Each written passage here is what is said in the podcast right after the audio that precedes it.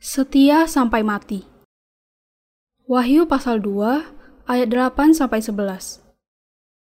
Pada zaman jemaat mula-mula, banyak orang Kristen berjalan jauh mencari tempat yang aman di mana mereka bisa lepas dari penganiayaan penguasa Roma. Kaisar Roma meneruskan keputusannya bahkan setelah matinya Kaisar Nero. Karena orang Kristen tetap menyangkal titah untuk menyembah kepada para kaisar.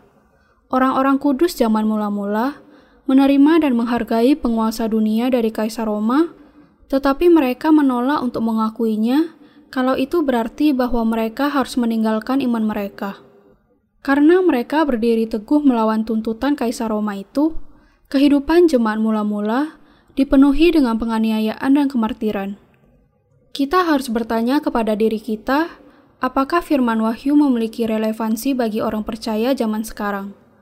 Bukankah hal itu ditulis sekitar 2000 tahun yang lalu, bukan sekarang, dan kepada ketujuh jemaat di Asia, bukan kepada kita? Bagaimana hal itu bisa relevan untuk kita? Hal itu relevan karena itu adalah firman Allah yang menyatakan kepada kita rahasia tentang apa yang akan terjadi di masa yang akan datang kita harus menyadari bahwa kita sekarang hidup di masa kuda hitam, masa yang ketiga dari masa empat kuda yang dijelaskan di dalam Wahyu pasal 6.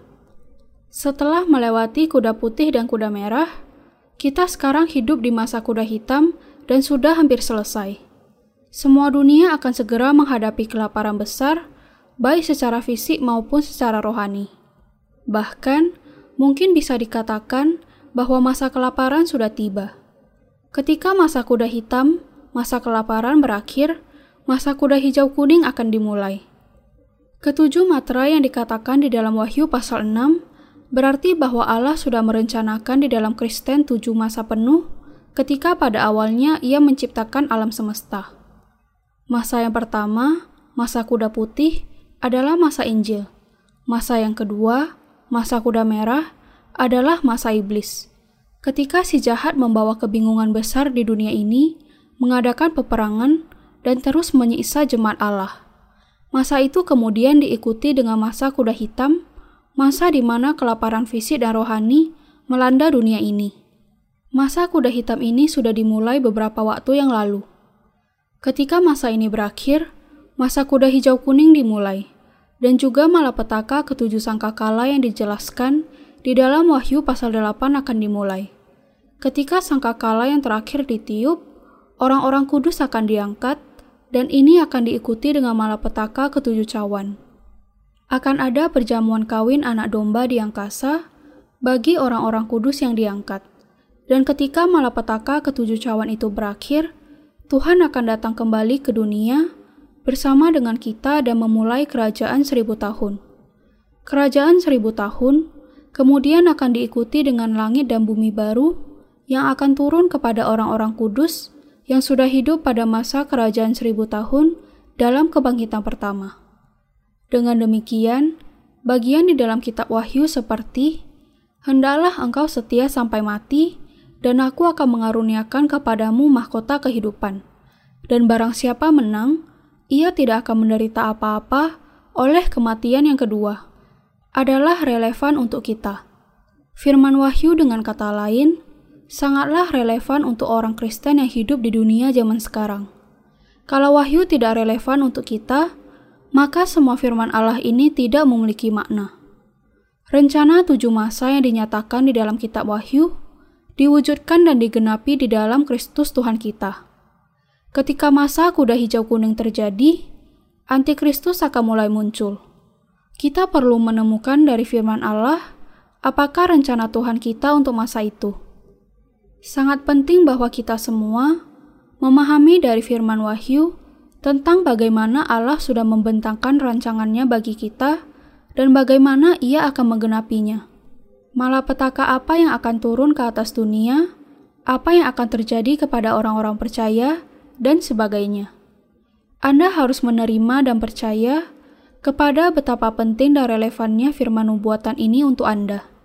Anda juga harus memahami pemahaman yang baik mengenai apa yang dikatakan kitab Wahyu, seperti mengenai tujuh tahun masa kesengsaraan besar dan kedatangan Kristus kedua kali. Banyak orang Kristen zaman sekarang percaya kepada doktrin pengangkatan pretribulasi yang pertama kali muncul di Inggris pada tahun 1830-an dan yang kemudian menjadi diperkenalkan oleh seorang ahli yang bernama C.E. Scofield, seorang dosen di Institut Moody Bible. Teori ini mengajarkan bahwa pengangkatan orang-orang kudus akan terjadi sebelum masa tujuh tahun kesengsaraan besar terjadi. Dalam pandangan ini, orang-orang non-Yahudi akan diangkat terlebih dahulu, dan kemudian Allah akan mulai pekerjaan keselamatannya bagi bangsa Israel. Juga, pengangkatan orang-orang kudus akan terjadi dan mendahului munculnya antikristus dan malapetaka ketujuh cawan. Secara umum, kebanyakan orang Kristen percaya kepada amilenialisme atau teori pengangkatan pretribulasi ini. Tetapi ini hanyalah sekedar hipotesa yang dibangun dari pemahaman yang tidak benar dan pengetahuan yang tidak cukup tentang Alkitab. Bukannya menjawab banyak pertanyaan orang-orang percaya mengenai kitab Wahyu, hipotesa sudah menimbulkan lebih banyak keburukan dibandingkan dengan kebaikan karena menimbulkan lebih banyak pertanyaan dan keraguan mengenai kitab Wahyu. Kalau teori pengangkatan pretribulasi itu benar, apa relevansi antara kitab Wahyu dengan orang-orang percaya non-Yahudi?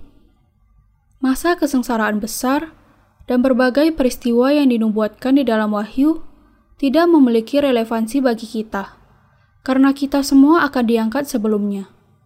Inilah sebabnya banyak orang sering memandang kitab Wahyu karena rasa ingin tahu dan bukan karena iman. Tetapi kita harus menyadari bahwa firman wahyu itu sangat relevan bagi kita yang hidup di dunia sekarang ini. Saya mau bertanya, apakah Anda percaya kepada firman Allah atau Anda mau percaya kepada perkataan para ahli? Ada banyak teori di zaman akhir ini, dari amilenialisme sampai kepada pengangkatan pasca milenial, pengangkatan pasca tribulasi, pengangkatan pra tribulasi, pengangkatan pertengahan masa tribulasi, dan sebagainya. Semua teori itu diajukan oleh para ahli dan hanya pandangan para ahli. Semuanya itu hanya hipotesa, pandangan, dan spekulasi saja. Yang mana di antara semua teori itu yang Anda percayai?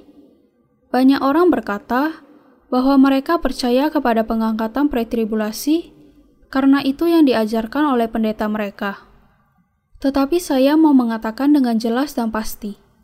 Anda dan saya akan mengalami malapetaka ketujuh sangkakala dan hidup di tengah-tengah masa kesengsaraan besar.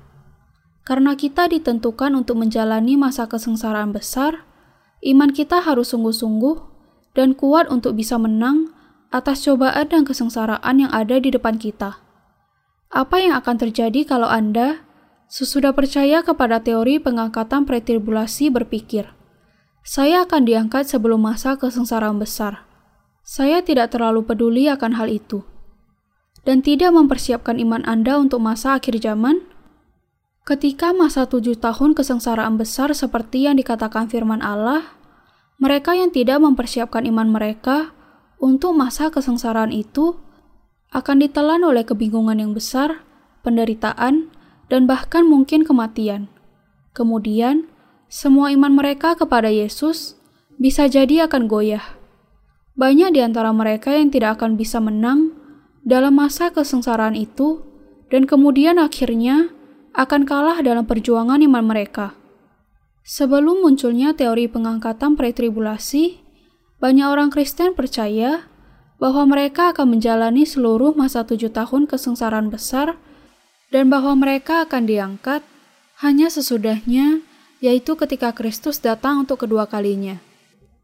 Dengan berpikir bahwa mereka harus menjalani semua tahun di dalam masa tujuh tahun itu, mereka mempersiapkan iman mereka dengan sangat giat, tetapi juga dalam ketakutan yang besar.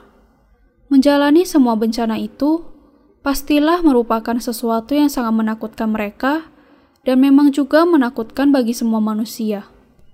Tetapi kepercayaan yang demikian juga hanya sekedar teori akademis hasil dari ketidaktahuan manusia akan firman Allah.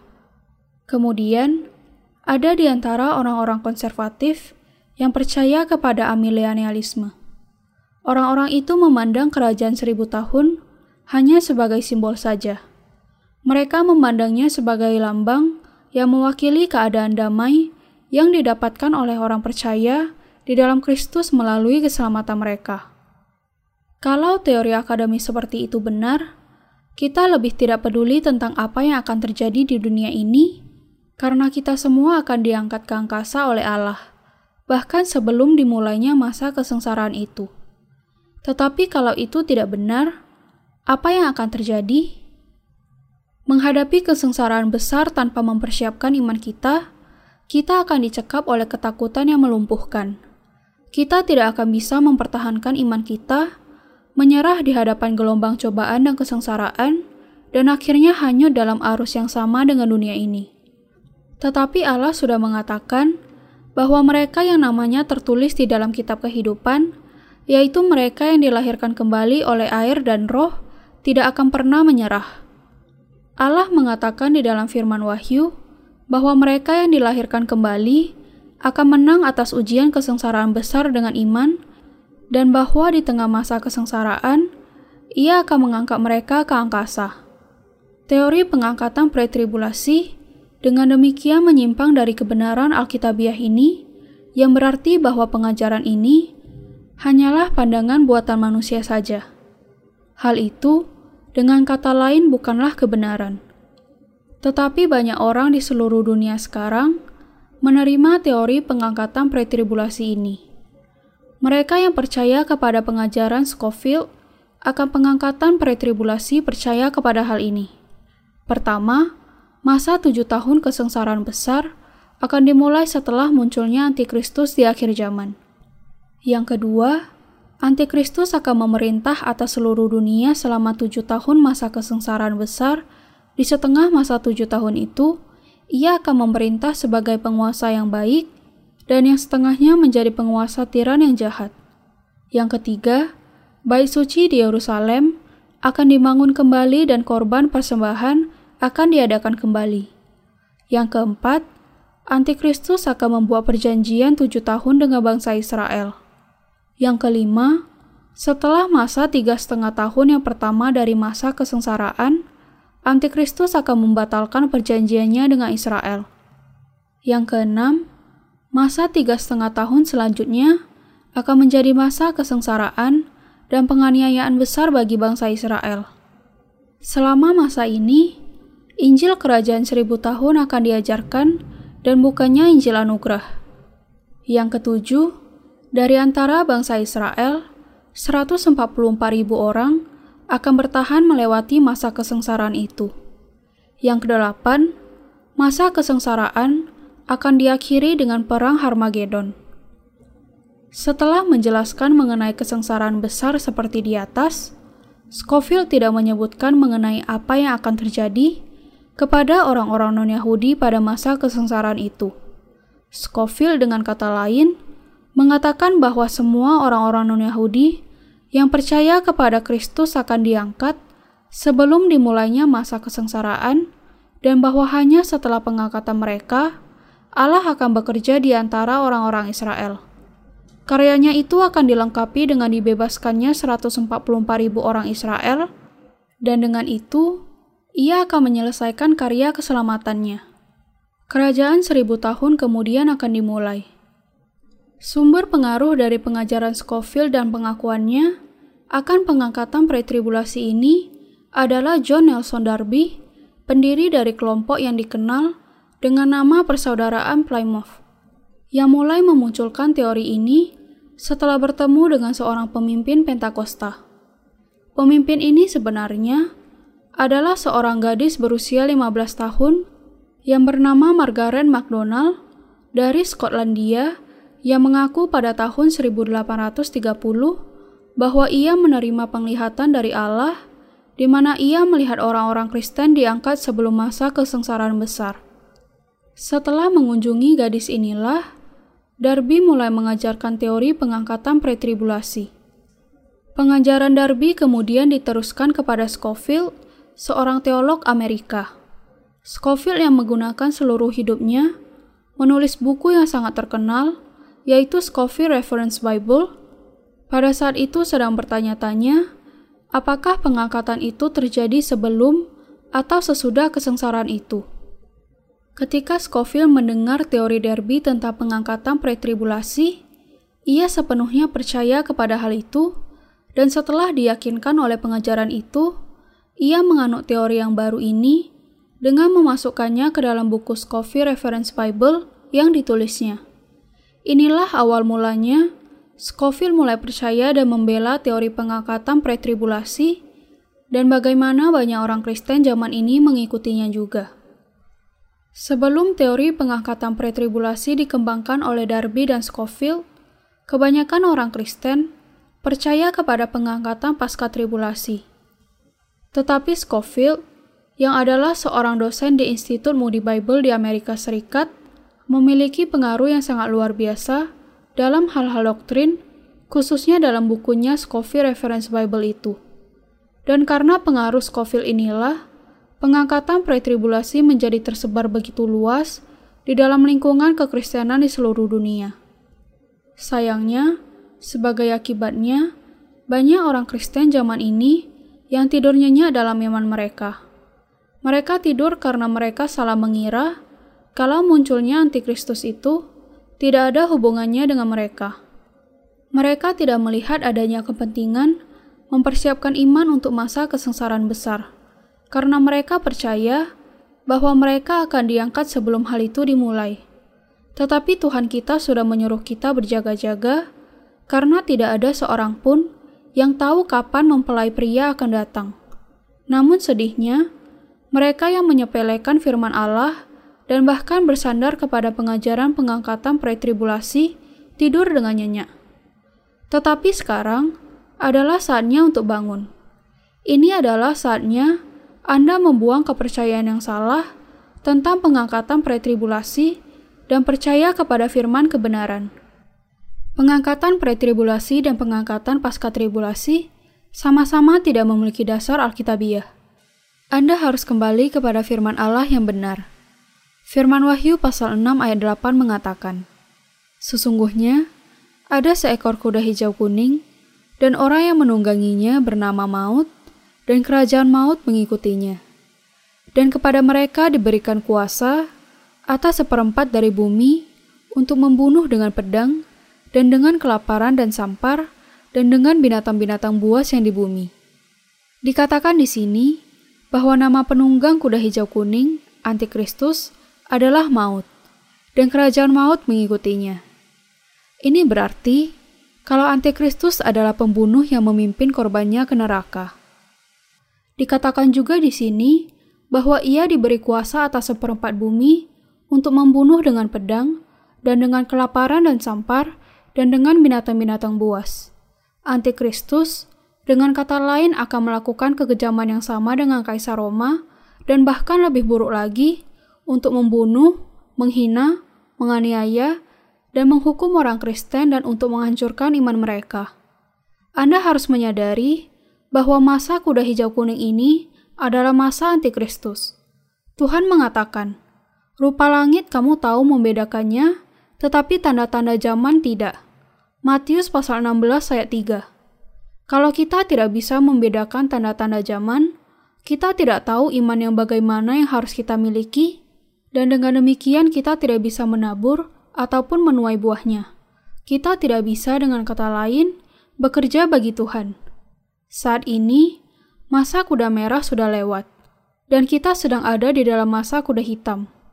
Dunia akan segera diserang oleh kekacauan ekonomi besar dan menghadapi masa kelaparan yang parah.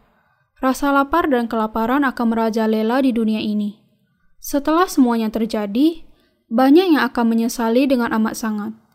Jangan menjadi seperti mereka, namun jadilah orang yang dengan iman bisa membedakan tanda-tanda zaman. Masa ini adalah masa kuda hitam. Ketika masa kuda hitam lewat, masa kuda hijau kuning akan datang. Antikristus muncul pada saat ini, akan tanpa peduli membunuh dan menganiaya orang-orang kudus yang menjadi tanda masa ini sebagai masa kemartiran. Wahyu pasal 13 ayat 6 8 mengatakan, Lalu ia membuka mulutnya untuk menghujat Allah, menghujat namanya dan kemah kediamannya dan semua mereka yang diam di surga. Dan ia diperkenankan untuk berperang melawan orang-orang kudus dan untuk mengalahkan mereka. Dan kepadanya diberikan kuasa atas setiap suku dan umat, dan bahasa dan bangsa. Dan semua orang yang diam di atas bumi akan menyembahnya, yaitu setiap orang yang namanya tidak tertulis sejak dunia dijadikan di dalam kitab kehidupan dari anak domba yang telah disembelih. Kata ia di sini menunjuk kepada antikristus. Bagian ini mengatakan kepada kita bahwa salah satu dari penguasa dunia akan diberi kuasa dari iblis untuk menghujat Allah dan menganiaya orang-orang kudus. Inilah anak iblis dengan kuasa seperti naga. Dengan kuasanya itu, ia akan berperang dan mengalahkan orang-orang kudus. Tetapi dengan mengalahkan orang-orang kudus, justru membuat semakin banyak martir di antara orang-orang kudus. Ini hanya menyebut mengenai kematian visi orang-orang kudus. Antikristus tidak pernah bisa merampas iman orang-orang kudus. Yang dijelaskan Scofield adalah bahwa orang-orang kudus tidak akan mengalami kesengsaraan besar sama sekali. Tetapi tanpa tujuh tahun masa kesengsaraan besar, tidak akan ada kerajaan seribu tahun untuk orang-orang kudus.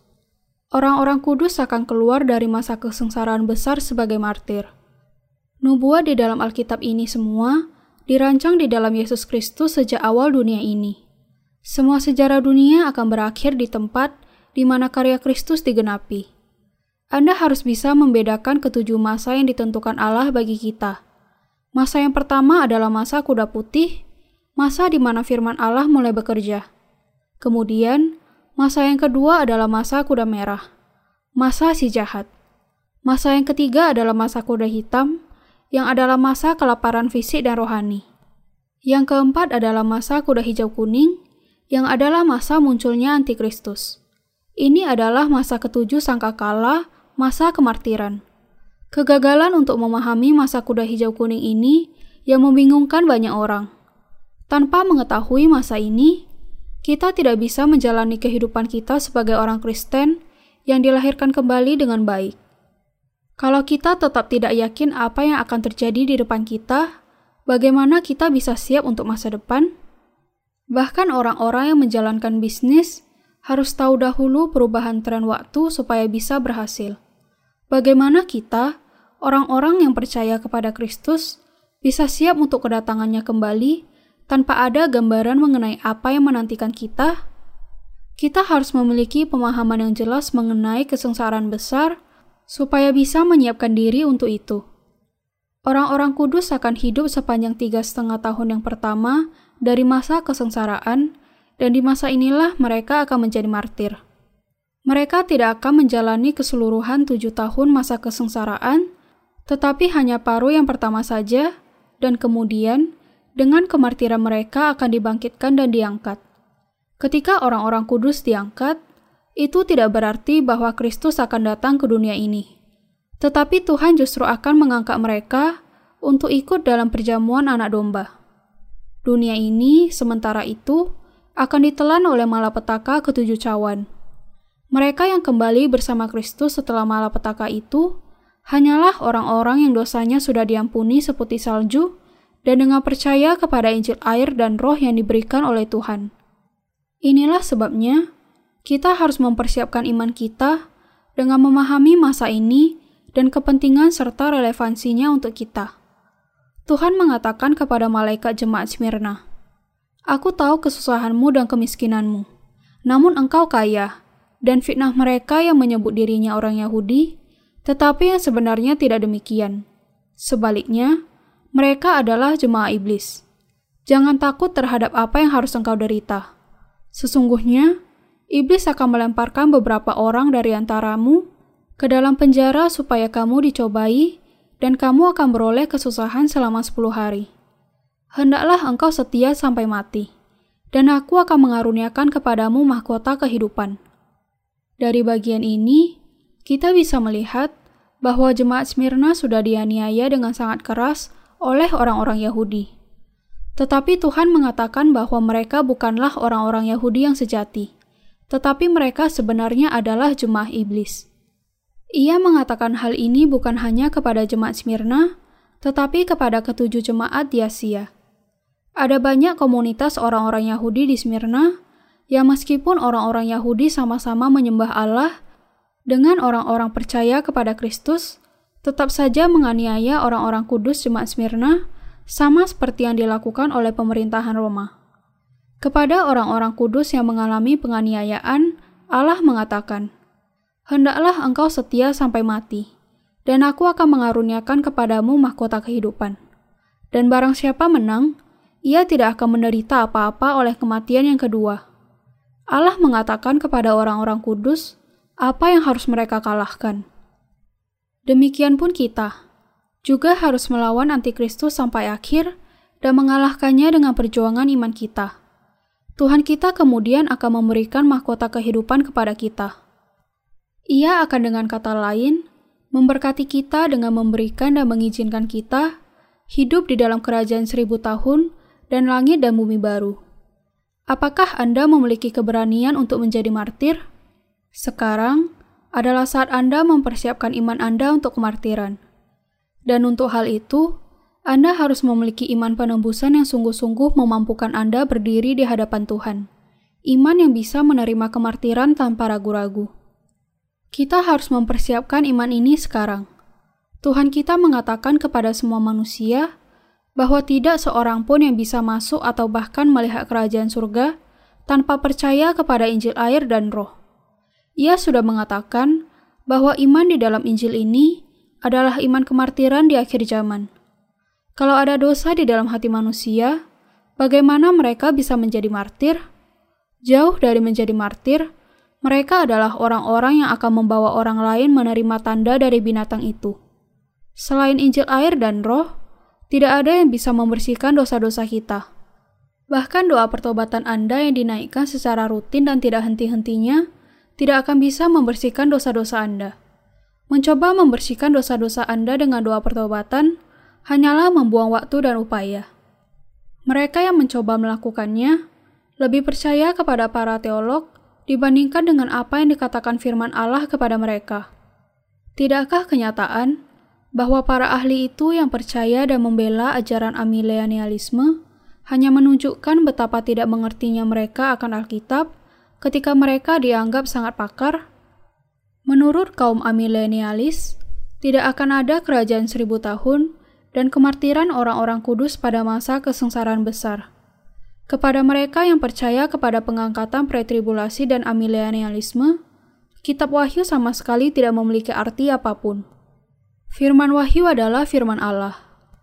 Ini adalah firman Allah yang ditulis oleh Rasul Yohanes yang paling dikasihi di antara murid-murid Kristus.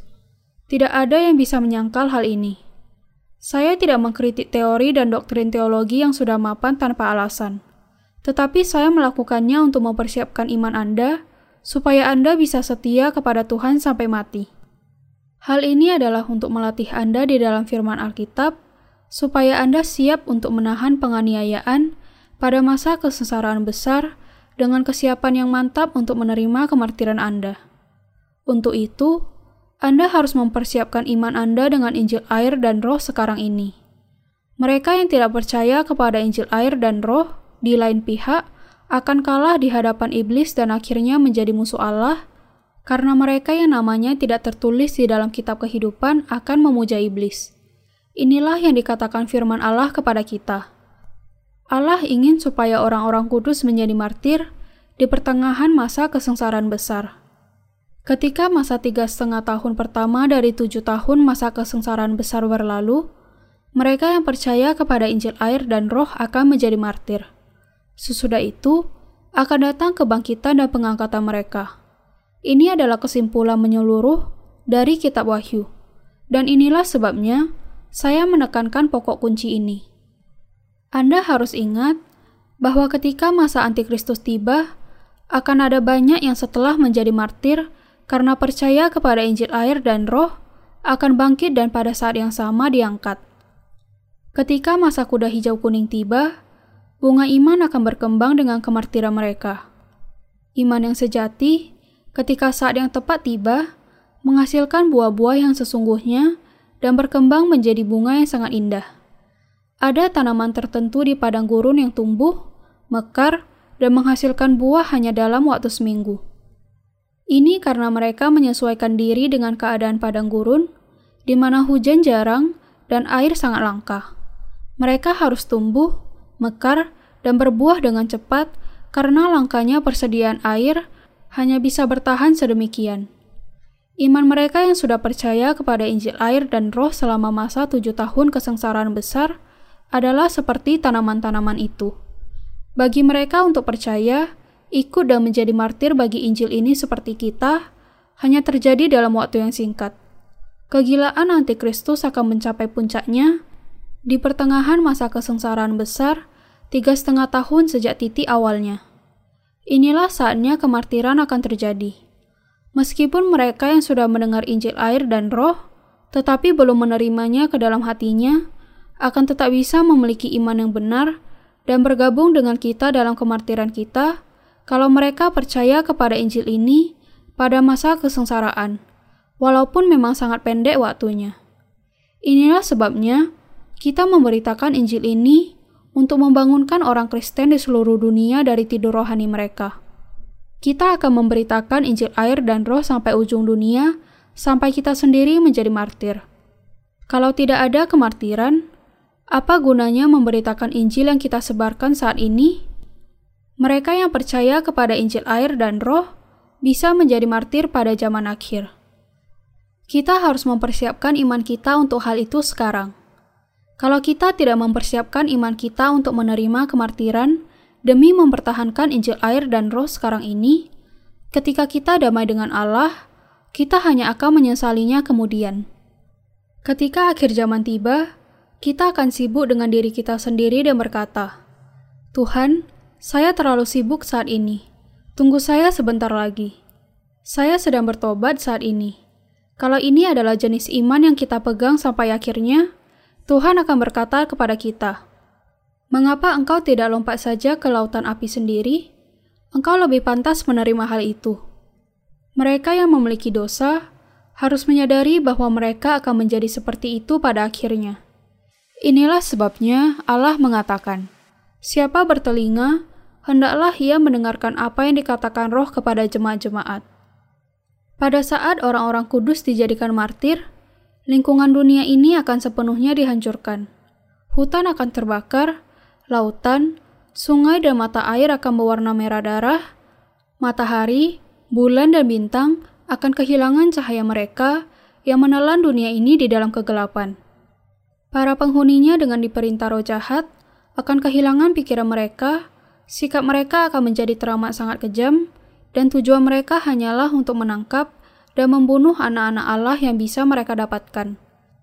Inilah sebabnya Anda harus memahami dan percaya kepada firman wahyu ini. Jemaat masa kini terobsesi hanya kepada membangun gereja yang lebih besar, lebih luas, dan lebih tinggi. Mereka memakai uang miliaran dolar untuk membangun gereja mereka, tetapi yang ada di dalam hati mereka hanyalah dosa, bukan iman yang bisa membuat mereka bisa menerima kemartiran bagi Yesus. Orang-orang ini harus terlebih dahulu dibasuh hatinya dari dosa-dosa mereka. Dunia akan segera masuk ke masa kesengsaraan, masa kuda hijau kuning. Saya berharap dan berdoa supaya Anda tetap memiliki iman yang bisa menerima kemartiran dan tetap setia kepada Kristus sampai hari kematian mereka. Kita harus percaya kepada firman Wahyu setelah menyelidiki hal itu dengan serius menggunakan roh Berea.